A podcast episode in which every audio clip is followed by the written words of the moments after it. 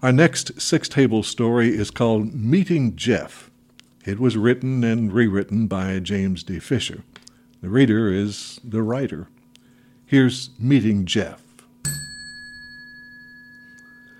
I heard the front door close and heard his tennis shoes pad through the entry hallway. Just before he stepped into the room, I called out, Well, hello, Jeff! How's it going? I'd intended to kid him about his new name, but he stopped abruptly and shot me a dark look. Then he tossed his small ball glove into the corner and jogged upstairs to the bathroom. After a few moments, I heard him go to his room and close the door.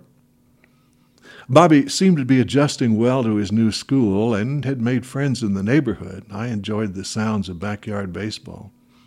We'd been in six table for a couple of months, and my job at the community college was going well. I heard electronic stabs of video gaming from his room. I read a few test papers. A half hour or so later, Bobby came downstairs and asked about dinner, which he referred to as supper. First time I'd heard that.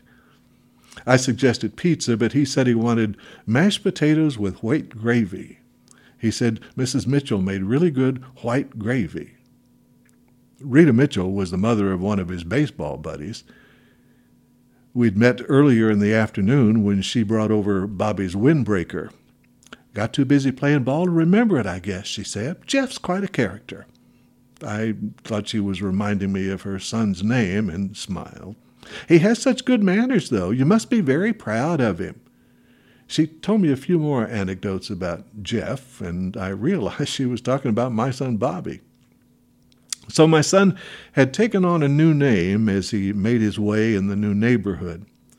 Apparently, he hadn't invented much else. Mrs. Mitchell knew about my job, where we'd moved from, and that Six Table was my boyhood home. She didn't know about Bobby's mother. I could tell she wanted to know, but I managed to dodge the ex wife subject. She invited my son and me to supper sometime soon with her son Ralphie and her husband, whose name I think was Frank. I thanked her for the thought. As my son went off in quest of a restaurant likely to feature really good white gravy, we didn't discuss the new name any further. I wondered how much else of my grand talk of a whole new life for the two of us would come around to haunt me in the days ahead.